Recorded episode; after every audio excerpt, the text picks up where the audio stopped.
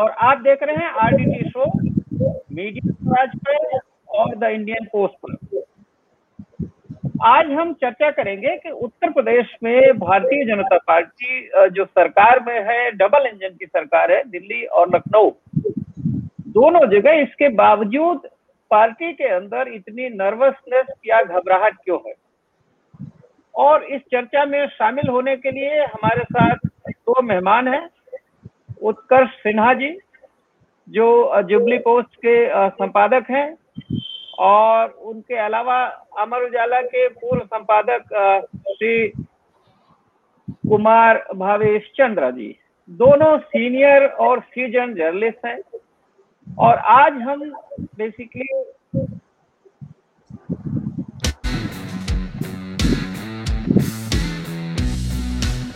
इस बात पर चर्चा करेंगे कि यूपी में सियासत का रुख क्या है?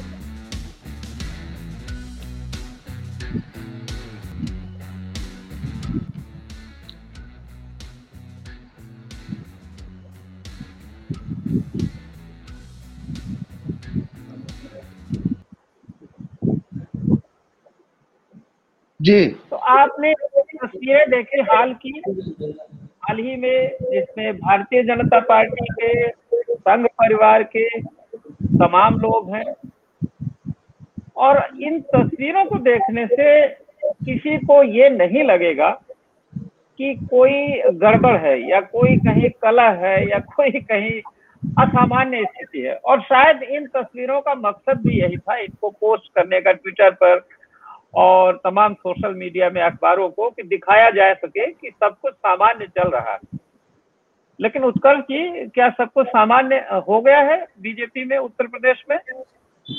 सर, देखिए, आपने खुद ही कहा कि ऐसी तस्वीरों को दिखाए जाने का मकसद ही ये है कि ऐसा बताया जाए कि सब कुछ ठीक चल रहा है। और यही बात, बीते दो महीनों के घटनाक्रम को अगर आप बहुत गहराई से देखेंगे, करीबी से देखेंगे तो आपको बहुत सीधी चीज़ सतह पर दिख रही थी कि भारतीय जनता पार्टी में सब कुछ ठीक नहीं चल रहा पार्टी लगातार इस बात को ढकने की, छुपाने की कोशिश करती रही, तमाम लेकिन एक के बाद एक जिस तरह से सेंट्रल कमांड से लोग आने लगे, बड़े पदाधिकारी आने लगे संघ के बड़े नेता आने लगे, बैठकों का दौर शुरू हो गया।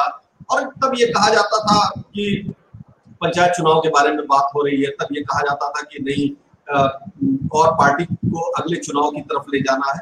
लेकिन दरअसल बात ये थी कि माना ये जा रहा था और सच्चाई भी थी इस बात में कि पार्टी, संगठन और सरकार दोनों के बीच में सब कुछ ठीक नहीं सरकार के भीतर भी सब कुछ ठीक है, ऐसा भी नहीं है, क्योंकि वहाँ भी एक संकट ये था कि बिल्कुल मुख्यमंत्री और उप मुख्यमंत्री यानी केशव प्रसाद मौर्य, दो मुख्यमंत्रियों में से एक, जो ज़्यादा जमीनी नेता है doctor Dinesh Sharma public face उतने बड़े नहीं है जितने केशव है।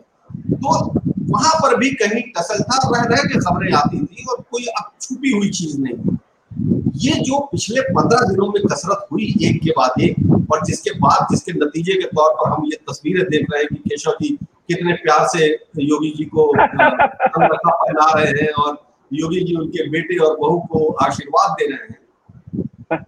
ये सब ये बताने की कोशिश थी और इसके पहले याद रखिए कि भारतीय जनता पार्टी के केंद्रीय संगठन मंत्री बीएल संतोष को पंद्रह दिन में दो बार आना पड़ा और बीएल संतोष अकेले नहीं आए थे, पार्टी के दूसरे बड़े पदाधिकारी संघ के लोग सब एक साथ आ रहे थे। तो क्या एक तस्वीर या एक अवसर बनाने के लिए इतनी कसरत बात समझी जा सकती है? जी तो क्या बात समझी जा सकती है भावेश जी? हम तो नहीं समझ पाए। देखिए ये तो ये तो है कि अब इस तस्वीर के लिए, ऐसी तस्वीर हो, इसके लिए साढ़े चार साल इंतज़ार करना पड़ा केंद्रीय नेतृत्व को भी।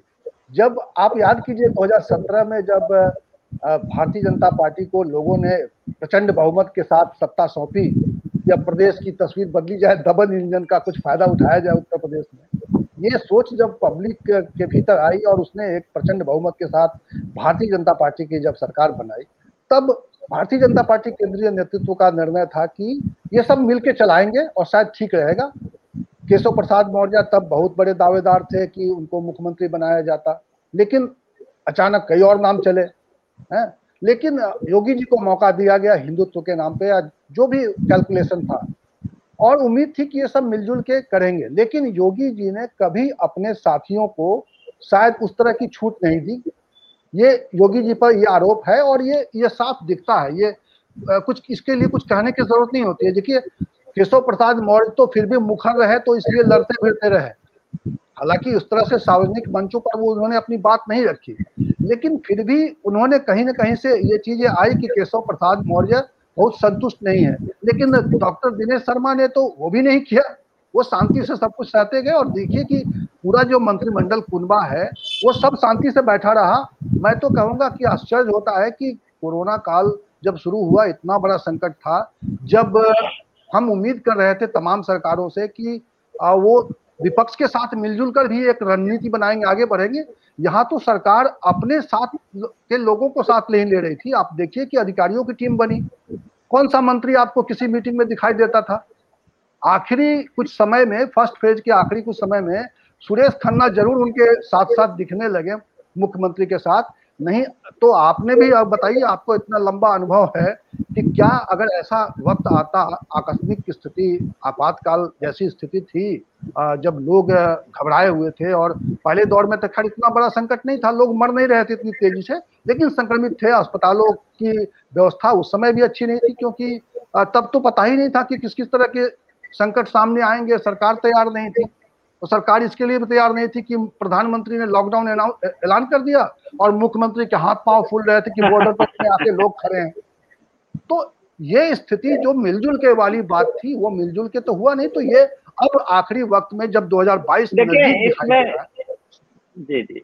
हाँ, तब इस तस्वीर को बनाने की कोशिश करिए। अब अभी ये आप बताइएगा कि क्या इस तस्वीर को बनाने से जो जनता के अंदर असंतोष है जो कार्यकर्ताओं के मुझे लगता है? कि तीन पहलू हैं। इस समय आपने विधानसभा चुनाव का ज़िक्र किया जो जहाँ तक मैं समझ रहा हूँ हम्म। कि जो 2017 में और इस समय जो सबसे बड़ा फ़र्क है कि 2017 में बीजेपी उत्तर प्रदेश में विपक्ष में थी। हम्म। अखिलेश यादव की सरकार थी मुजफ्फरनगर के दंगे हो चुके थे मतलब कम्युनल पोलराइजेशन उससे पहले बहुत भयंकर था।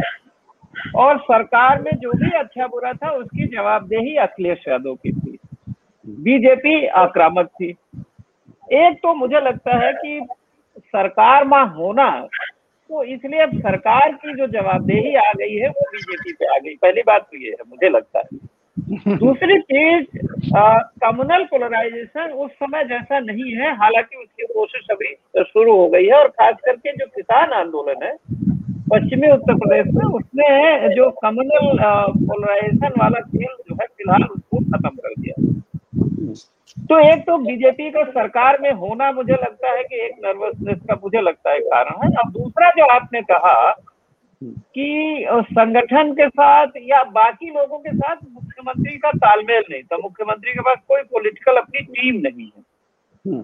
तो आ, मुझे लगता है पहले हम इस पे ही चर्चा कर ले। आपने जो की बात की कोरोना क्राइसिस की पब्लिक के लिहाज से पब्लिक के लिहाज से उत्कर्ष जी सरकार की परफॉर्मेंस कैसी थी? मुख्यमंत्री जी तो बहुत कॉन्फिडेंट है। मुझे नहीं लगता कि मुख्यमंत्री के आत्मबल में कोई कमी है। मुख्यमंत्री जितना ही कॉन्फिडेंट है बीजेपी के विधायक मंत्री वर्कर उतने ही हतोत्साहित नहीं है मतलब ये अजीब सा खेल है परिस्थिति। क्यों है? बिल्कुल सही बात है। एक चीज़ तो ये इस बात का जवाब ज़रूर दूँगा मैं लेकिन उसके पहले जो भावेश जी जो ज़िक्र कर रहे थे मैं थोड़ा सा उसमें उसको और पीछे कोविड पीरियड में जो हुआ, वो तो हुआ। कोविड पीरियड इस सरकार के तीन साल के बाद तीन साल करीब बीत जाने के बाद कोविड आया। लेकिन आप एक चीज़ देखिए कि उसके पहले भी, जिस दिन से योगी आदित्यनाथ ने मुख्यमंत्री पद संभाला, उसके बाद से उन्होंने एक नीति बनाई। और वो नीति जो थी, वो एकला चलोरे की नीति थी। शासन के ऊपर, सरकार के ऊपर सिर्फ़ वो थे। यहाँ तक कि केशव प्रसाद मौर्य जिनके अध्यक्षता में पार्टी ने ये चुनाव लड़ा था 2017 का पिछला चुनाव। थी उनके डिपार्टमेंट के फैसले भी केशव खुद नहीं कर पाते। ये बिल्कुल साफ़ बात है।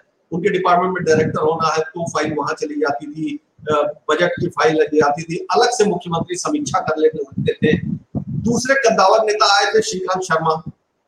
केंद्र के प्रतिनिधि माने जाते थे उत्तर प्रदेश में। श्रीकांत शर्मा कहाँ चले गए? ऊर्जा जैसा बड़ा मंत्रालय लेने के बाद कहीं दिखाई नहीं दिए। पूरी पॉलिटिक्स के भीतर वो धीरे धीरे धीरे धीरे जाते रहे। कभी कभी उनकी तस्वीरें साइकिल पे दिख जाती वो अपनी हाँ, वो साइकिल वाइकिल चला रहे हैं कुछ अपना मतलब वो रसरंग में है लेकिन वो राजनीतिक परिदृश्य से बाहर है। जबकि मथुरा जैसी इंपॉर्टेंट कंस्टिट्युएंसी उनके पास है। तो कुल मिला के योगी आदित्यनाथ ने अपनी कार्यशैली ऐसी बनाई कि जिसमें हस्तक्षेप किसी का संगठन का तो नहीं ही था, सरकार के भीतर भी कोई हस्तक्षेप और अफसरों की एक बड़ी टोली उनके साथ आ गई, जिसकी परिणति हमने देखी, जो भावेश सर कह रहे थे कि जब जब पेंडेमिक आया और उसके बाद क्राइसिस हुई तो भी वहाँ पर टीम इलेवन पहले और बाद के दिनों में टीम नाइन में कन्वर्ट हो गई, लेकिन उसके भीतर भी पॉलिटिकल रिप्रेजेंटेशन ज़ीरो कहीं ना कहीं योगी आदित्यनाथ ने तय कर लिया था कि राजनीतिक रूप से जो मज़बूत लोग हैं उनको वो अवसर नहीं देना है और जो, जो उनको चुनौती देना है। अब आपका प्रश्न कि कोविड के बाद महाराज जी का तो कॉन्फिडेंस बहुत बढ़ा हुआ है कि उन्होंने लगातार रिकॉर्ड बनाए हैं और रोज रिकॉर्ड बन रहे हैं वैक्सीनेशन में रिकॉर्ड बनाया है तो रिकॉर्ड की खबरें प्रेस नोट हमारे पास आ रही है। लेकिन साथ साथ कुछ आलोचनाएँ भी आ रही है, जैसे मौतों के आंकड़े जिस तरह से छुए जिस तरह से लखनऊ जैसे शहर में या बनारस जैसे शहर में, जो महत्वपूर्ण शहर थे, आगरा जैसे शहर में, इन शहरों में ऑक्सीजन क्राइसिस, बेड की क्राइसिस।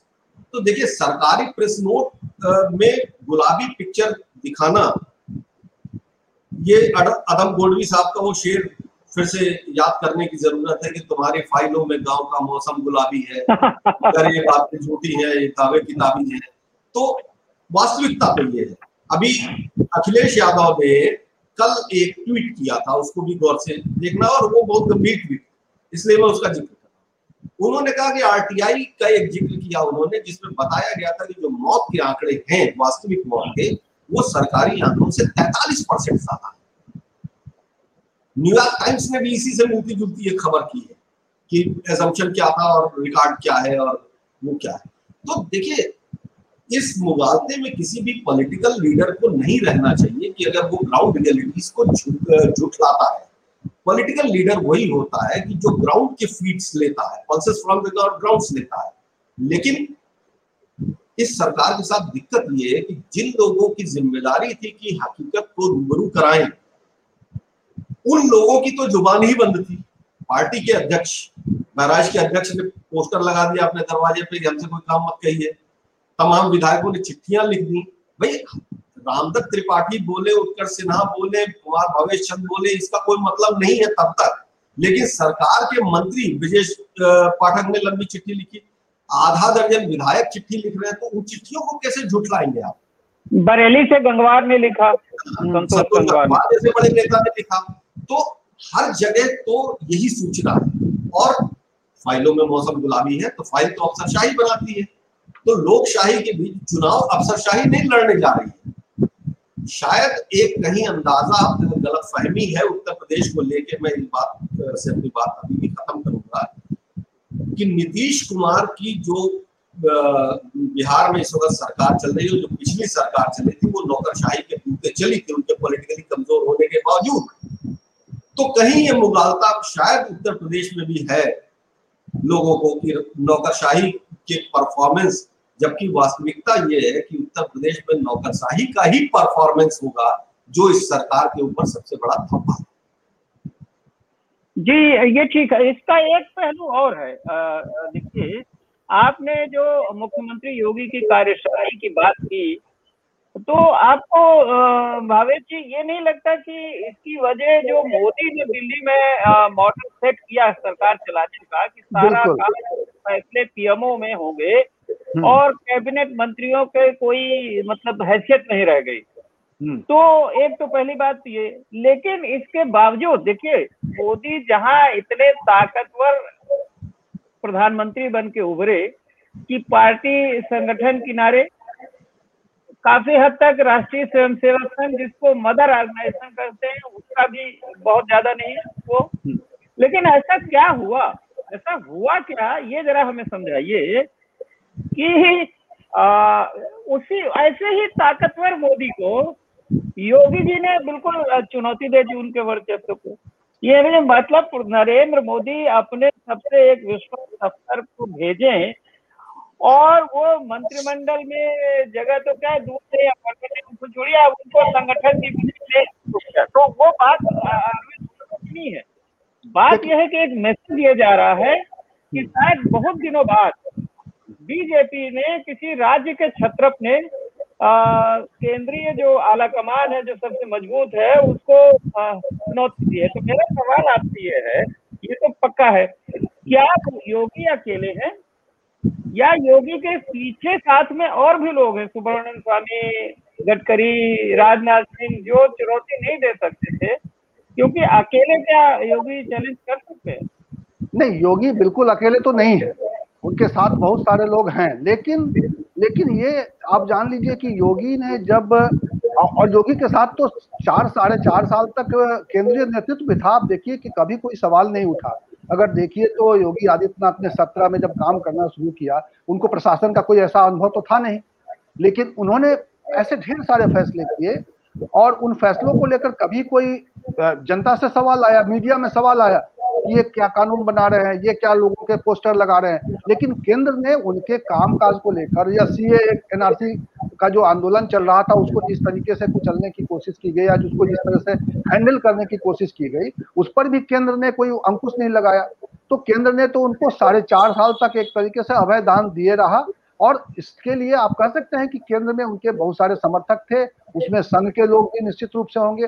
संघ के पृष्ठभूमि के नहीं है योगी। बावजूद इसके संघ में अपनी वो एक छवि बना चुके हैं और संघ को शायद ऐसा लगने लगा है और संघ के कुछ लोग उनको पसंद इसलिए करने लगे हैं क्योंकि उनके आने की वजह से जो एक हिंदू मुस्लिम वाला जो आस्पेक्ट होता है, वो मज़बूत हुआ बीजेपी का कि भाई बीजेपी को एक बड़ा मज़बूत नेता मिला है, बहुत एक ऐसा नेता मिला है जो दमदारी के साथ बोलता है और मोदी से एक लाइन आगे बोलने की हैसियत ताकत रखता है। मोदी तो शायद संकोच कर जाते हैं प्रधानमंत्री के पद पर बैठे हैं कई बार कुछ चीज़ें नहीं बोल पाते हैं लेकिन योगी वहाँ उन उसकी भी परवाह नहीं करते हैं। आप देखिए उनके अगर पश्चिम बंगाल के दौरे का वीडियो देख लीजिए आप वहाँ झारखंड के वीडियो देख लीजिए आजकल तो वो कोरोना के समय में ज़्यादा नहीं बोल रहे हैं लेकिन आप उन वीडियोस को देखिए वो क्या क्या बोलते हैं अपने प्रदेश के बारे में क्या क्या कर दिया है कैसे कर दिया है किसको ठीक कर दिया है किसको ठीक नहीं किया है तो इस तरह की बातें करते हुए किस किस किसको ठोक दिया है? तो, तो उनके साथ तो कुछ लोग हैं लेकिन इस वक्त जब पंचायत चुनाव के नतीजे आए और इस वक्त जब कोरोना काल का सेकेंड जो लहर आया और लोग जब परेशान हुए तब पता चला कि बहुत सारे लोग उनके खिलाफ भी हैं जो चुप्पी साधे हुए थे जिसकी चर्चा की उत्कर्ष जी ने कि ब्रजेश पाठक की चिट्ठी आने लगी फिर कुछ और लोग भी आने लगे सामने मैदान में सांसद बोलने लगे महाराजगंज के सांसद ने बोला यहाँ जो बगल में आ, क्या नाम है ये लखनऊ के बगल वाला जो सीट है। हाँ, हाँ, कौशल किशोर। कौशल। किशोर। ने भी बोला बहुत सारे लोग मुखर हुए तो ऐसा नहीं है। अब जब ये दोनों आर पार हो गया कि इनके कुछ लोग साथ हैं कुछ खिलाफ हैं और शायद कुछ लोग साथ हैं और कुछ लोग साथ रह सकते हैं साथ दे सकते हैं चुनाव में इसीलिए कुछ लोग इनके साथ आ गए हैं। अभी स्थिति तो यही है। अब आगे का आप बताइए कि बाईस के बाद इसका क्या होना है? नहीं सर नहीं, नहीं, और भी बात करने की है। मुझे लगता है कि थोड़ा सा मार्क और भी करना है देखिए ये बात बिल्कुल सही है कि नरेंद्र मोदी का जो लार्जर देन लाइफ इमेज 2014 के पहले बिल्ड करना शुरू हुआ था और उसके बाद 14 फिर उसके बाद एक के बाद एक देश में जितने विधानसभा चुनाव हो रहे थे सब जीतते जा रहे थे। तो विजेता के ऊपर प्रश्न होते नहीं लेकिन कुछ दुर्भाग्य मोदी जी का यह समय, राजनीति में समय बहुत बलवान होता है। और आप देखिएगा तो ये भी दिखाई देगा कि एक तरफ़ कोविड और कोविड का मिस मैनेजमेंट इंटरनेशनल मीडिया के भीतर सारा ठीकरा फूटा मोदी जी के ऊपर इमेज कहीं डेंट हुई। साथ ही साथ राज्यों के जो चुनाव होते हैं तो दूसरे राउंड में राज्य के चुनाव हुए। आप देखिए उसमें जीत कर औसत कम हो गया। और हालिया जो पाँच राज्य के चुनाव हुए उसमें तो नतीजा मतलब एक असम छोड़ दीजिए तो बाकी कुछ है नहीं। तो कहा तो पाँच ज़ीरो से जीतने वाला खिलाड़ी हम्म, चार एक पे पहुँच गया हारने में। और वहाँ भी सबसे बड़ी हार पश्चिम बंगाल की जो जिसके लिए पाँच साल से पूरी मेहनत हो रही थी। तो ब्रांड मोदी कमज़ोर पड़ा। अब ब्रांड मोदी जब कमज़ोर पड़ा और उस बीच में योगी आदित्यनाथ जो भावेश जी की बात एकदम सही है कि आरएसएस की लाइन को इस वक्त जो जो बीजेपी के भीतर जितनी भी लीडरशिप है, जितना मुखर होके, भाई देखिए, ब्रांड मोदी भी बना था सिर्फ़ दो वजह से। एक तो 2002 का उनके ऊपर एक जो उनकी इमेज थी, आई थी, वो हिंदुत्व को सेट करती थी और उसके बाद इंडस्ट्रियल डेवलपमेंट का एक नरेटिव जो बनाया गया था। योगी ने उस हिंदुत्व की लाइन को और आगे बढ़ाया। लेकिन दूसरी बात ये थी कि जब जब कमज़ोर पड़ने लगा ब्रांड मोदी, और ये भी तय था, मैं आपको बताऊँ, भारतीय जनता पार्टी के बड़े राष्ट्रीय नेता जो संघ के बैकग्राउंड से आते हैं, उन्होंने मुझसे एक व्यक्तिगत बातचीत में ये कहा था, जब उत्तराखंड के मुख्यमंत्री त्रिवेंद्र सिंह रावत को जब हटाया गया था तो उन्होंने कहा था कि देखते जाओ, अब अगला नंबर तुम्हारा है, हरियाणा है और उसके बाद कर्नाटक होगा। तो हरियाणा कर्नाटक ये दोनों लोग जो है येदुरप्पा बहुत मज़बूत खट्टर जी खुद संघ से आते हैं बैकग्राउंड से। और उसके बाद गडकरी राजनाथ और बाकी जो दबे हुए लोग थे तो जैसे ही ब्रांड मोदी कमज़ोर हुआ वैसे वो एक अलायंस नया बन गया। उस अलायंस को जो मौका मिला वो योगी आदित्यनाथ के तौर पर मिला। तो ये ये इस चीज़ को देखना हम अपने मूल सवाल पे फिर वापस थोड़ा आना चाहते हैं फोकस करना चाहते हैं कि आ, आ, मतलब चुनाव से पहले इतनी नर्वसनेस क्यों है? जैसे इम्तहान कोई बड़ा होता है तो जैसे स्टूडेंट नर्वस हो जाता है वैसे मुझे आ, मुझे ऐसा लग रहा है कि उस नर्वसनेस के पहले देखिए इन लोगों का शायद बीजेपी का था कि चुनाव जीतने के लिए हिंदुत्व का एजेंडा काफ़ी है। और वो हम्म। तब काफ़ी था जब उन्होंने मुझे लगता है कि जो समाजवादी पार्टी की सरकार हो या कांग्रेस जब मुकाबले में होती है तो उसको वो पेंट कर देते हैं कि साहब ये मुस्लिम परस्त लोग हैं और हमारा हिंदुत्व का एजेंडा का अब देखिए हिंदुत्व का जहाँ तक एजेंडा है तो मुझे लगता है कि कोई बहुत बड़ा मुद्दा इनके पास बचा नहीं। बस कश्मीर में ये जो भी अच्छा बुरा करना चाहते थे इन्होंने कर लिया। राम मंदिर में इन्होंने सुप्रीम कोर्ट ने इनके हवाले ज़मीन कर दी और उस ज़मीन में अब रोज रोज तमाम घोटाले आ रहे हैं उसमें भी जवाबदेही हो रही हम्म। तो मुझे लगता है कि ये जो हाल ही में कोई एक इंटरनल सर्वे हुआ जिसमें ये आया कि साहब केवल हिंदुत्व तो पर्याप्त नहीं है जो सरकार का कामकाज का तरीका है और संगठन या पार्टी के कार्यकर्ताओं की जो उपेक्षा है या उनका जो शामिल न होना है तो मुझे लगता है कि ये इनके जो नर्वसनेस की बहुत बड़ी कारण है कि कार्यकर्ताओं में उत्साह नहीं है। कार्यकर्ताओं में शायद जो उनका ये भी कहना है कि भाई हम किस मुँह से वोट मांगने जाए। हर घर हर परिवार में लोग मरे हैं दवाई नहीं मिली या अस्पताल में बेड नहीं मिला या बहुत सारे चीज़ें हैं। तो मुझे लगता है। ये भी तो है कि कार्यकर्ता इसलिए भी तो निराश है कि जब वो सरकार बनी थी तो उसकी बड़ी अपेक्षाएँ लेकिन जी, जी। सरकार बनने के बाद से कार्यकर्ताओं के काम हुए नहीं। हालत तो यहाँ तक हो गई कि थानों जिला पार्टी के पदाधिकारी जिलों के पदाधिकारी थानों में घुसने से घबराने लगे। भाई जो ग्राउंड पे होता है पहला रेस्पेक्ट होता है। नहीं मुझे ये लगता है कि जो मुस्लिम कम्युनिटी या जो अपोजिशन पार्टी जो है वो टकरा नहीं रही है। तो ये एक और भी मुझे लग रहा है कि ये कोई विलेन नहीं ढूंढ पा रहे इस समय बीजेपी की प्रॉब्लम है कि ये कोई विलेन ढूंढ नहीं पा रहे। जिसको ये यूपी में विलेन अंदर तो है ना अंदर ही विलेन है। पार्टी के भीतर ही विलेन है। और क्योंकि मायावती देखिए मायावती खामोश है।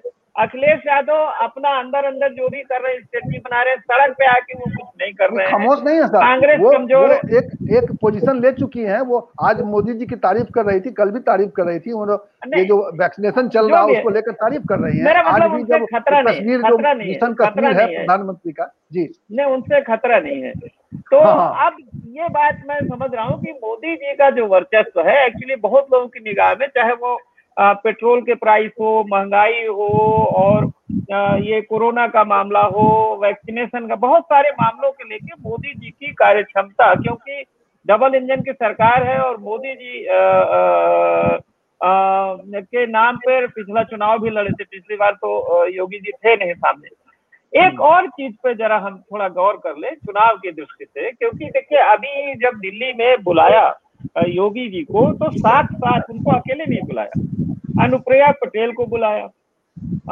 जो संजय निषाद को बुलाया। तो जो पिछले बार बीजेपी ने बड़ा ज़बरदस्त पोलराइजेशन किया था, एक तरह से हिंदुत्व का यह आप कह सकते हैं कि गैर यादव, पूरा एक तरह से उनका पोलराइजेशन था। गैर यादव या गैर जाटव। इस समय उसकी क्या स्थिति है उत्कर्ष की कितना बैकवर्ड उनके साथ और मोदी जी ने खुद अपने को एज बैकवर्ड लीडर प्रोजेक्ट किया था। तो बैकवर्ड कम्युनिटी इस समय किस साथ है नहीं है? और क्या वो भी घबराहट का एक कारण है? सर देखिए मोदी जी ने अपने आप को बैकवर्ड प्रेजेंट कर लिया। लेकिन उत्तर प्रदेश में तो चेहरा योगी आदित्यनाथ है। और योगी आदित्यनाथ ने, ने कि सरकार के भीतर जो पूरा मैसेज गया साढ़े चार साल में कि पिछड़ों की उपेक्षा हुई। देखिए जो आपने बात कही ना कि बहुत अच्छी क्रॉस केमिस्ट्री हिंदुत्व के कवर में बेसिकली ये सोशल इंजीनियरिंग कवर हिंदुत्व का था। लेकिन थी ग्राउंड पे वही सोशल इंजीनियरिंग जो उत्तर प्रदेश के हर चुनाव में काम आती है। कभी इनके काम आती है कभी उनके काम आती है। हाँ हाँ बिल्कुल। तो उसमें जो इनके सहयोगी दल थे ओम प्रकाश राजभर थे अनुप्रिया पटेल आप देखिए राजभर दो साल में ही आज ही जा गए। अपनी उपेक्षा कह लीजिए या जिद्दत थी उनकी। हाँ, हाँ सरकार गठबंधन छोड़ के निकल गए।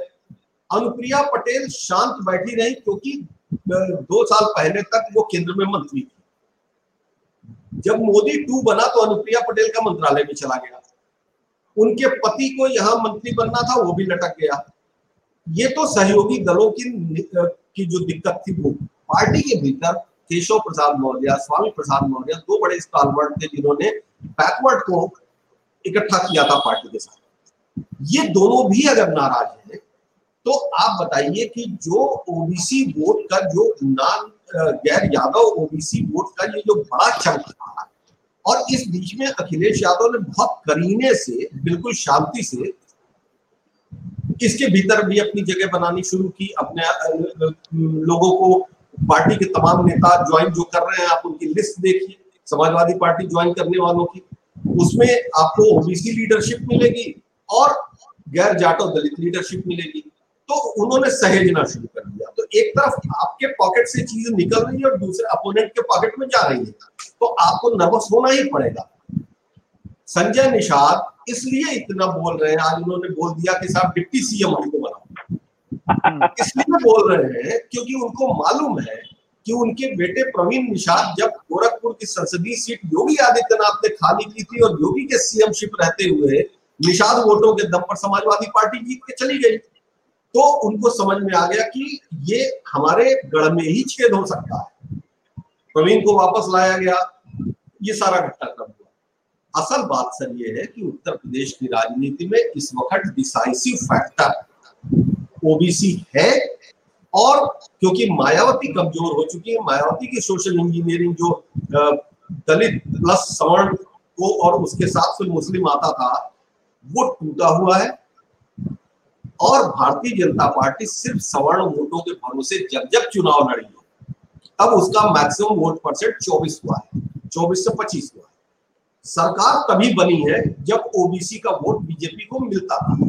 और इस वक्त ओबीसी अगर दूर हो रहा है, आप देखिए क्यों अमित शाह, संजय निषाद से मिलने लगे? क्यों अनुप्रिया पटेल के साथ बैठक करने लगे? इन लोगों के साथ मिलना अमित शाह के कैरेक्टर से मेल नहीं खाता। लेकिन उत्तर प्रदेश की योगी सरकार के ऊपर जो ये एक तमगा लग गया है, एक लेवल लग गया है, एक बैश लग गया है कि ये अपर कास्ट और खासतौर से राजपूतों के फेवर में ज़्यादा काम हो रहा है। ब्राह्मण अपनी नाराज़गी दिखा रहा है, लेकिन कैलकुलेशन में वो रिटर्न गिफ्ट ले ले रहा है। तो ये दबाव जब बना, आप देखिए अनुप्रिया पटेल के इस दबाव का नतीजा क्या हुआ? जिला पंचायत की तीन सीटें उन्होंने मांगी थी तो उनको मिल गई। तो संजय निषाद क्यों ना मांगे? ओम प्रकाश राजभर आ नहीं रहे हैं। आखिर ये बिछेगी कैसे मिसाल ये सोशल इंजीनियरिंग सेट होगी कैसे? बीजेपी की बड़ी नर्वसनेस है, क्योंकि अगर 10 परसेंट वोट भी 10 क्या, अगर पाँच सात परसेंट वोट भी शिफ्ट कर जाता है तो बीजेपी की सरकार बनाना बहुत मुश्किल है। ये ये बात ठीक है। तो एक सेकंड ये बताइए भावे जी। तो फिर एक मैं नर्वसनेस का कारण मैं नर्वसनेस हाँ, का हाँ, एक कारण और बता दूँ। एक कारण तो ये है कि उत्तर प्रदेश का उत्तर प्रदेश के वोटर का एक रिकॉर्ड रहा है जो पिछले तीस साल से तीस साल का रिकॉर्ड है। यहाँ पे सरकारें तीन दशक से रिपीट नहीं हुई है। ये बड़ा चेंज लोगों ने जो हमेशा बदल बदल के जो है एक्सपेरिमेंट किया है। अगर पार्टियों ने सोशल इंजीनियरिंग किया है तो यहाँ के वोटर ने भी हर बार एक एक्सपेरिमेंट किया है। और पिछली बार एक एक्सपेरिमेंट किया था लोगों ने। वो अंधे कुएँ में वो सिक्का डाला था ना भाई कि मोदी के नाम पे चलो देते हैं। तो मोदी के नाम पे जो मिला, उसका असेसमेंट कर रहे हैं लोग। और जो असेसमेंट हुआ है ना? उस असेसमेंट के जो नतीजे आ रहे हैं और जो पंचायत चुनाव के जो नतीजे अब दूसरा देख लीजिए कि वो वो नर्वसनेस कैसे दूसरा में बदल गया क्योंकि पंचायत चुनाव में वो इक्वेशन काम नहीं कर पाया। योगी जी का दमखम वाली सरकार या आ, राम मंदिर का बनना ये सब तो चल ही रहा है ना? राम मंदिर बनना रुक नहीं गया है। लेकिन उसके बावजूद अगर पंचायत चुनाव में अगर किसी पार्टी ने विरोधी पार्टी ने अगर अच्छी मज़बूत स्थिति बना ली है तो नर्वसनेस की एक वजह यह भी है कि शायद हम सरकार, सत्ता, कुर्सी संभाले हुए हैं और ज़मीन तो खिसक रही है। हमारे कार्यकर्ता कहीं चटाई कहीं और जाने की तैयारी कर रहे हैं। एग्जैक्टली exactly यही बात अपने ट्विटर हैंडल पे उत्तर जी गोरखपुर से बीजेपी के विधायक ने लिखा है कि साहब बहुमत के बावजूद जो है वो ज़मीन खिसक रही है। सिटिंग एमएलए ने लिखा है वहाँ बीजेपी के सपने का। डर तो आप ऐसे देखिए ना कि आखिर अपनी ही सरकार ने भी ऐतिहासिक घटनाक्रम हुआ उत्तर प्रदेश की विधानसभा में सर आपने बहुत वक्त गुजारा है बहुत सरकारें देखी बहुत सत्र देखे। अपनी ही सरकार के खिलाफ दो सौ दो विधायक अगर धरना देने लगे। तो वो विधायकों को तो चुनाव लड़ना है। उनको तो अपना ज़मीन देखना है। ओम प्रकाश राजभर भी क्यों गए? क्योंकि उनके काम नहीं हो रहे थे। वो उस तरह से परफॉर्म नहीं कर पा रहे थे जो उनके वोटरों का कमिटमेंट था। वरना कोई सत्ता छोड़ के जाता है। तो अच्छा एक चीज़ आज में ये ये विधायकों वाले एंगल पे मुझे एक बात याद आ गई कि जैसे अभी जब केंद्रीय नेतृत्व तो आए टीम आई पिछली बार असेसमेंट के लिए मंत्रियों से बात कर रहे थे लेकिन ताजुब की बात है कि विधायकों से बहुत सारे विधायक आ गए थे क्षेत्र से लखनऊ लेकिन विधायकों को उन लोगों ने नहीं बुलाया जो केंद्रीय जो राधा मोहन जी और आ, क्या नाम है बी एल संतोष जी ने। उन्होंने विधायकों से बहुत ज़्यादा कोई परामर्श नहीं किया क्योंकि मुझे लगता है कि अगर वो करते तो चीज़ें आउट ऑफ़ कंट्रोल चली जाती है क्योंकि मंत्रियों का तो जब ऊपर जहाँ जहाँ जहाँ बर्तन लड़ रहे हैं जब उसको बर्तनों को सही से सहेजा नहीं जाएगा तो नीचे की अलमारी को आप कैसे सहेज लेंगे? अलमारी सही कर अच्छा अलमारी गिर जाएगी। ठीक है। अब अब अब ये बताइए मुझे आप दोनों लोग पॉलिटिकल उस्ताद हैं। विकल्प क्या है इस समय बीजेपी के सामने? केंद्रीय नेतृत्व के सामने यूपी में नैया पार लगाने के लिए उनकी अब स्ट्रेटजी क्या हो सकती है? योगी को हटाना संभव नहीं हो पा रहा योगी पावर शेयरिंग के लिए भी नहीं तैयार है कि मतलब शायद दिल्ली ने ये सोचा था कि भाई कुछ और लोग उनको लगा के प्रशासनिक थोड़ा सुधार हो जाए प्रशासनिक क्षमता में लेकिन वो भी नहीं हो रहा। अच्छा एक चीज़ मैं और कह, मैं कहना चाहता हूँ कि ये जो कहना है कि नौकरशाही चला रही नौकरशाही चला रही मेरा भी बहुत सारे जो सिविल सर्विस के लोगों से संपर्क है।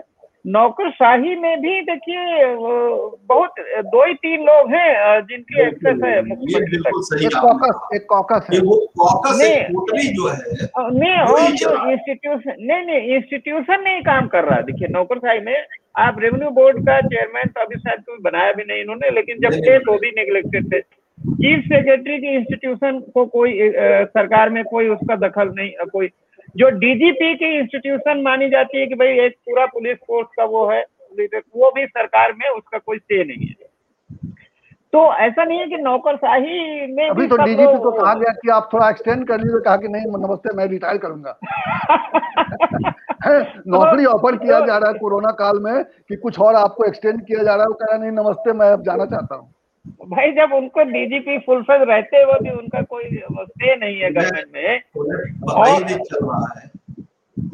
तो मैं कह रहा हूँ कि अब अब विकल्प क्या है? मतलब विकल्प क्या है? कम्युनल एजेंडा लागू करेंगे या योगी जी के साथ साथ केशव मौर्य या किसी को एक कैंपेन कमेटी का अध्यक्ष बना दे कि नहीं साहब देखिए और लोग भी हैं।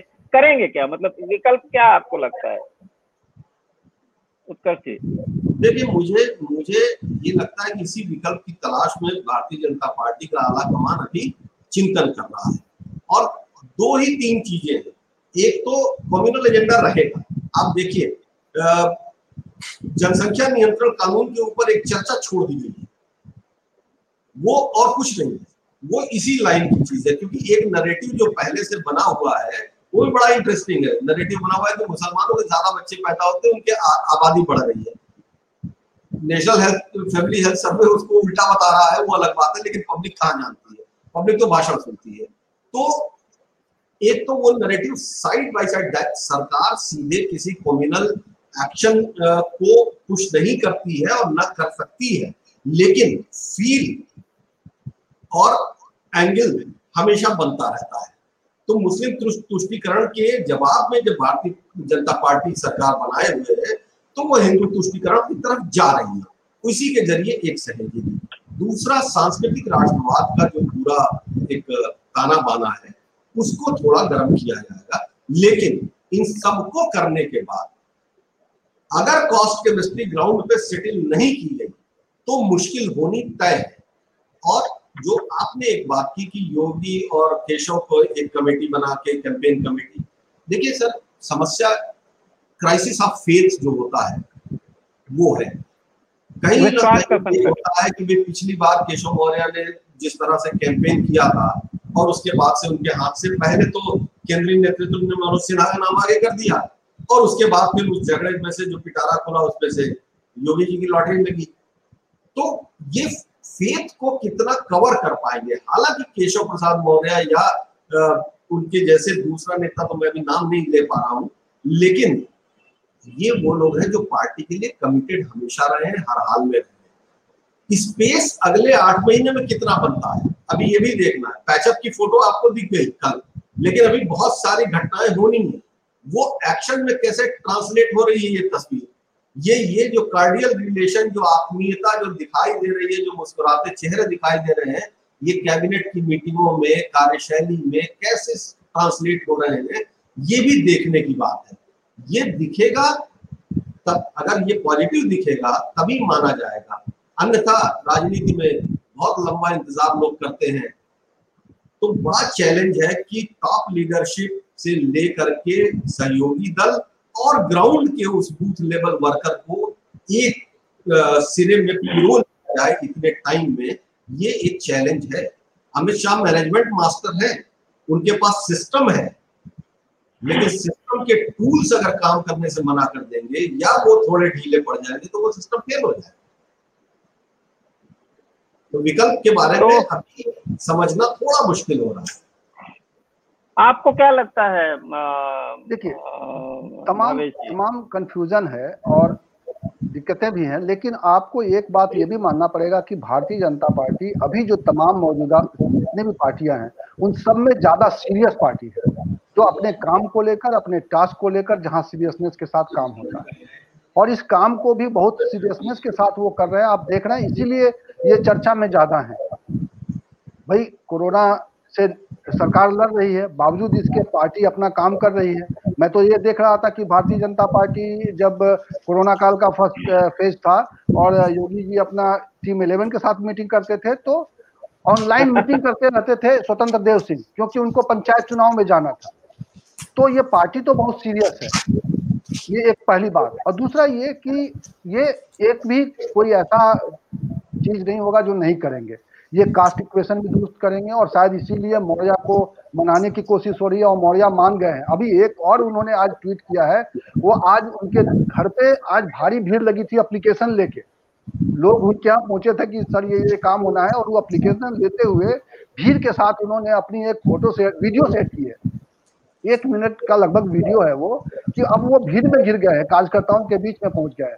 इसके अलावा मैंने उनके दो वीडियो देखे हैं एक बुंदेलखंड की यात्रा पे थे और अभी एक और कई झांसी में और एक और कहीं दो जगह के वीडियोस मैंने उनको बहुत गंभीरता से देखा। वो वहाँ पे अपने विभागीय काम के लिए जा रहे हैं और चुनाव प्रचार बीच में अपनी बात रख रहे हैं। वो कह रहे हैं कि कार्यकर्ता नाराज़ है लेकिन अब अधिकारी अब चेत जाए। तो अधिकारियों को उन्होंने मैसेज दे दिया है कि अब कार्यकर्ताओं का काम होगा। तो ये मनाने और रूठने मनाने का जो खेल जो है, अब ये तेज़ी से चलेगा। दूसरा इशू ये मंदिर जो है, जो बन रहा है, ये इसमें भी गति आएगी, इसकी चर्चा ज़्यादा होगी, मंदिर निर्माण में गति हो ना हो, लेकिन मंदिर बन रहा है, इसकी चर्चा तेज होगी। आप देखिए, योगी जी जब कलकत्ता में जाके मंदिर की चर्चा कर सकते हैं, झारखंड में जाके कर सकते हैं, तमिलनाडु में कर सकते हैं तो क्या आपको लगता है उत्तर प्रदेश के जब मंच पे खड़े होंगे, जिस दिन, उस दिन कोरोना की बात करेंगे? उस दिन, उसी मंदिर की बात करेंगे और मंदिर इशू जो है, लोगों को फिर पोलराइज करेगा। और विपक्ष के सामने चैलेंज ये है कि जब तक कोई विपक्ष सोच रही है कि हम सरकार की कमियों से, सरकार की नाकामियों से हम सत्ता में आ जाएँगे, ये भूल होगी विपक्ष की मुझे लगता है विपक्ष शायद इस बुलावे में है अभी तक छलावे में है कि ये अपनी कमियों से गिर जाएँगे। मैं तो सर ये देखना चाह रहा हूँ कि केशव मौर्य ने ये जो जो भवेश सर बता रहे हैं जो तस्वीरें कि acting like active deputy CM है। ना? लेकिन ये कागज़ जो जा रहे हैं वो कंप्लाइंस कितना हो रहा है? क्योंकि ऐसा नहीं था होगा ना। ये, ये, ये, अब होने लग जाएगा। मैसेज देना मैं यही कह रहा हूँ कि यही देखना है जिस दिन ये कंप्लाइंसेस हाँ, हाँ। होने लगेंगे उस दिन हाँ। मान लेना चाहिए कि चीज़ें सेटिल हैं नहीं तो फिर संकट यही है क्योंकि इन अधिकारियों ने उत्तर प्रदेश की सरकार के भीतर अधिकारियों की जो स्थिति थी वो किसी भी पॉलिटिकल लीडर के किसी भी रिकमेंडेशन को बड़े आराम से उठा के किनारे रख देते थे ठंडे बस्ते और बावजूद उसके क्योंकि आप देखिए प्रोटेक्शन कैसे है लंबे समय से उत्तर प्रदेश को आपने भी देखा है आप दोनों लोगों ने देखा है। किसी ज़िले का अधिकारी चार साल किया डीएम और एसएसपी देखिए अभी स्क्रीन पर एक मैसेज देखिए एक एक दो नहीं है। एक रिएक्शन देखिए। आखिर क्यों? क्या वहाँ के पॉलिटिकल लीडरशिप बहुत संतुष्ट है? क्या वहाँ की जनता ने काम जो दिया अपने विधायक को या सांसद को वो हो गया? भाई ओम प्रकाश राजभर क्यों इस्तीफा दिया? क्योंकि गाजीपुर बतौर कैबिनेट मिनिस्टर गाजीपुर के जिलाधिकारी से काम कराने की स्थिति में नहीं थे। तो अगर ये मैसेज चला गया है और तब केशव प्रसाद मौर्य की खुशनुमा तस्वीरें और जो कागज़ लेते और देते वाली जो कागजों के ऊपर एक्शन दिखने लगा और जब वो कह रहे हैं कि अधिकारी कान खोल के सुन ले, अब काम करना पड़ेगा, कार्यकर्ताओं को और काम होने लगे तो निश्चित तौर पर ये मान लेना चाहिए कि चीज़ें बिल्कुल सेटल डाउन है और अब पार्टी के पास जो सात आठ महीने का मौका है, ये सात आठ महीने में कार्यकर्ता एक्टिव हो जाएँगे और ये बीजेपी के लिए बहुत ज़रूरी और बहुत बड़ी संजीवनी हो लेकिन ये देखना है, अगले दस पंद्रह दिनों में देखना है कि ये कागज़ क्या देखिए, चुनाव, बस एक आखिरी बिंदु पर मैं और आपकी टिप्पणी चाहता हूँ कि चुनाव में अक्सर ये सवाल उठता है। हालाँकि पिछला जो चुनाव लड़ा गया था उत्तर प्रदेश में वो किसी स्थानीय नेतृत्व का चेहरा नहीं था। मतलब एक तरह से बीजेपी ने इस तरह का भ्रम पैदा कर दिया था कि भाई मतलब हर इलाके के हर इलाके में कुछ मिनी चीफ मिनिस्टर टाइप थे ये भी मुख्यमंत्री हो सकते हैं ये भी मुख्यमंत्री हो सकते हैं ये भी मुख्यमंत्री हो सकते हैं और केशव मरवा उसमें आगे थे। इस बार देखिए जब सिटिंग चीफ मिनिस्टर है और चुनाव होगा तो क्या आपको लगता है कि योगी का चेहरा मतलब को बीजेपी किनारे कर पाएगी? नहीं देखिए अब तो ये संभव नहीं हालाँकि पिछले अगर तीन चार दिनों के घटनाक्रम को देखिए कल अरुण सिंह का जो बयान आया है केंद्रीय सचिव है अरुण सिंह भारतीय जनता पार्टी के उन्होंने कहा है कि योगी आदित्यनाथ के चेहरे पर हम चुनाव लड़ेंगे बहुत साफ़ साफ़ कहा है। लेकिन उसके पहले स्वामी प्रसाद मौर्य और केशव प्रसाद मौर्य दोनों लोग ही ये बयान थे कि भारतीय जनता पार्टी किसी चेहरे पे चुनाव नहीं लड़ती, वो अपने निशान पे लड़ती है और उसके बाद तय होता है कि क्या है। कि इसका मतलब ये कि दोनों बयानों के बीच में तालमेल नहीं है। लेकिन ना चाहते हुए, अगर मान लीजिए पार्टी फेस नहीं डिक्लेयर कर रही है तो बावजूद उसके योगी आदित्यनाथ को चेहरा है नेचुरल क्लेमेंट है। पाँच साल की सरकार उन्होंने चलाई है भारतीय जनता पार्टी की। तो पाँच साल की सरकार चलाने के बाद किसी कोई ये तो नहीं कह सकता है कि अगली बार ये नहीं होंगे। क्योंकि भाई उसके भी तो समर्थक वर्ग है और यूपी के पास एक अच्छा समर्थक वर्ग है। उनके उनके अपने फॉलोअर्स हैं। तो ये नाराज़गी तो लेना बहुत मुश्किल है। अब जब योगी आदित्यनाथ इस खींचतान के बीच में मज़बूत होके उभरे हैं तो ये मान लेना कतई उचित नहीं होगा कि पार्टी इलेक्शन कैंपेन में योगी के फेस को किनारे करेंगे। योगी और एग्रेसिवली अपने आप को लाएँगे उनको इग्नोर नहीं किया जा पाएगा क्योंकि आरएसएस का पूरा सिस्टम उनके साथ खड़ा है और वो फ्यूचर लीडर के तौर पर स्टेब्लिश करना चाहेंगे योगी आदित्यनाथ अपने आप को जैसा कि उनके समर्थकों ने कोशिश करनी शुरू कर दी है कि देश का अगला प्रधानमंत्री, यशस्वी प्रधानमंत्री योगी आदित्यनाथ होंगे योगी जी मुस्कुरा के कहते हैं कि मेरी कोई राष्ट्रीय महत्वाकांक्षा नहीं है, लेकिन नेता कहता है तो वो कोई बात नहीं है।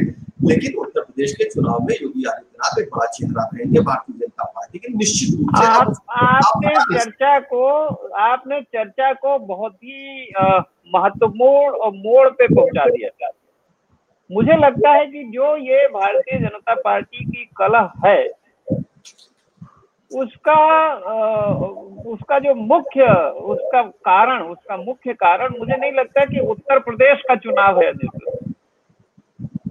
वो ये है कि 2024 में बीजेपी का लीडर कौन होगा?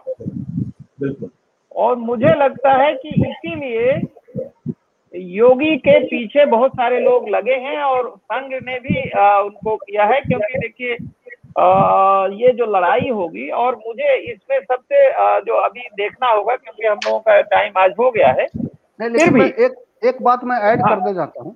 एक ये ऐड करना चाहता हूँ कि योगी आदित्यनाथ के पीछे ऐसा लग रहा है मुझे जो आभास आ रहा है जिस तरह की बातें हो रही हैं कि बीजेपी उनके बीजेपी की जो लीडरशिप है मे भी कि मोदी और अमित शाह चूँकि अब माने जा रहे थे कि अमित शाह मोदी के सक्सेसर होंगे मे भी कि बीजेपी में उनके फॉलोअर नहीं हो योगी के समर्थक नहीं हो। लेकिन संघ जो जिस चीज़ को लेकर आगे बढ़ना चाहता है संघ सिर्फ़ एक सरकार से दूसरी सरकार नहीं देख रहा संघ एक सतत प्रक्रिया के तहत अपनी सत्ता की हनक देख रहा है और समाज में जो परिवर्तन जो अपने उसके जो थॉट प्रोसेस हैं उसको इम्प्लीमेंट करने के लिए सरकार चाहिए उसका साध्य है साथ सरकार। है ना? अल्टीमेट गोल सरकार नहीं है। अल्टीमेट गोल है उनका सोसाइटी में मुझे जो चेंज लाना है जो रिपेयरिंग करना है उसके लिए। तो वो उसके लिए आप देखिए कि सतत जैसे संघ इस बीजेपी के पीछे खड़ी रहती है पहले अटल बिहारी वाजपेयी आते हैं जो थोड़े नरम हैं। वो चलते हैं एक टर्म लेकिन एक समय के बाद आपको याद होगा कि कहा गया कि भाई आडवाणी जी होने चाहिए सरकार में। उप प्रधानमंत्री नहीं रहेंगे तो मज़ा नहीं आएगा। यानी कि एक हार्ड फेस उनके साथ नंबर नंबर जोड़ा गया ना एक थोड़ा एडिशन थोड़ा और सख्त बनाया गया चेहरा को। और मोदी उसकी तीसरी कड़ी थे योगी उसकी चौथी कड़ी के रूप में मुझे दिखाई दे रहे हैं। और संघ इसी विचारधारा के साथ योगी के पीछे खड़ा है, उसको योगी ऐसा मिल गया है व्यक्तित्व जिसको लेकर वो अपने एजेंडे पर आगे बढ़ सकता है और उसे मालूम है कि योगी में वो ताकत है। ऐसा व्यक्तित्व सख्त व्यक्तित्व चाहिए होता है कई बार। जो विवादों में आ जाए, लेकिन उसके शक्ति के आगे बहुत सारे लोग घुटने टेक दें और ये जो अभी हाल का जो घटनाक्रम हुआ है, जिसमें माना जा रहा है कि प्रधानमंत्री तक सरेंडर कर दिए पता नहीं क्या अंदर से क्या वो हुआ है। हम नहीं कह सकते कि सरेंडर किया है कि जो विचारधारा रखा गया उनके सामने, उसको उसको जो है एग्री कर गए सब लोग। भाई देखो, ये ये रास्ता है रोड मैप है है ना? इस पे अगर हम सब आते हैं तो हम सब का फ़ायदा है। तो मुझे लगता है, एक बड़ी तस्वीर संघ ने एक बड़ी लाइन खींची है और इसीलिए भारतीय जनता पार्टी संघ के पीछे पीछे है। आप ये तो आप में महसूस कर रहे हैं ना? सरकार के कामकाज का हिसाब किताब ले रहे हैं भाई? संघ अब सीधे वो संगठन नहीं रहा कि हम सामाजिक सांस्कृतिक आंदोलन के लिए संघ भारतीय जनता पार्टी भारतीय जनता पार्टी के साथ कंधे से कंधा मिला के और हिस्सेदारी कर रहा है सरकार में ताकि वो उस, उसकी जो तस्वीर है समाज के बारे में उसका जो थॉट है उसको वो ज़मीन पर लागू कर सके। नहीं नहीं ये आपकी बात बिल्कुल सही है कि सरकार का बहुत सहारा मिलता है संघ को अपनी विचारधारा और अपना नेटवर्क फैलाने में चाहे नॉर्थ ईस्ट हो चाहे यूपी हो चाहे जहाँ भी हो उस, उसका बिल्कुल तो बहरहाल अब ये चर्चा का एक बहुत ही नाजुक बिंदु है और ये हाँ, हाँ। इस पे अलग से किसी दिन चर्चा होगी कि ये जो लड़ाई है वो केवल उत्तर प्रदेश 2022 विधानसभा चुनाव के लिए या इसमें 2024 की भी आ, कहीं ना कहीं नींव रखी जा रही है। और इससे भी ज़्यादा ये जो भूमिका है। जी जी और ये जो तस्वीर हम अच्छी अच्छी देख रहे हैं मुझे लगता है आ, हम्म। इसका इसका जो है पता तब चलेगा मुझे लगता है कि अभी थोड़ा समय और होने दीजिए। असली कसौटी मुझे लगता आएगी टिकट वितरण में। क्योंकि आप ध्यान कीजिए उत्कर्ष जी कि पिछली बार 2017 में अगर आप अभी जाएँगे तो योगी जी ने अपने कैंडिडेट की लिस्ट डिक्लेयर कर दी थी। 2007 में भी कर दी थी शायद। 2002 तो में तो ज़्यादा हाँ। तो योगी 2002 में जब उन्होंने मतलब राधा मोहन दास को लड़ा दिया था हाँ तो योगी जी पावर में नहीं भी रहते रहे हैं तब भी वो मतलब अड़ जाते हैं कि इतने टिकट हमें चाहिए चाहिए। और अब पावर में है तो टिकटों के वितरण में क्या हाल होगा ये हमको लोगों को देखना पड़ेगा कि भाई ये यही सद्भावना बरकरार रहती है या नहीं रहती है। लेकिन इतना तो तय है कि अभी फ़िलहाल सब कुछ नॉर्मल नहीं है। पैचवर्क हो गया है, अब वो पैचवर्क कितने दिन चलता है टिकट वितरण तक चलता है कि आगे चुनाव तक चलता है, ये देखना पड़ेगा और ये हम फिर आएँगे इसी तरह के जो गंभीर चर्चा के साथ। और आप दोनों महानुभावों का, दोनों जो जो सीनियर जर्नलिस्ट हैं उत्कर्ष जी और भावेश चंद्रा जी आपका बहुत बहुत धन्यवाद। आप आए और आपने परिचर्चा में जो है वो हिस्सा लिया और उसको ये गुत्थी सुलझाने में या समझने में थोड़ा हमें मदद मिली कि असली कारण क्या है? बीजेपी में नर्वसनेस क्यों है? नमस्कार गुड नाइट।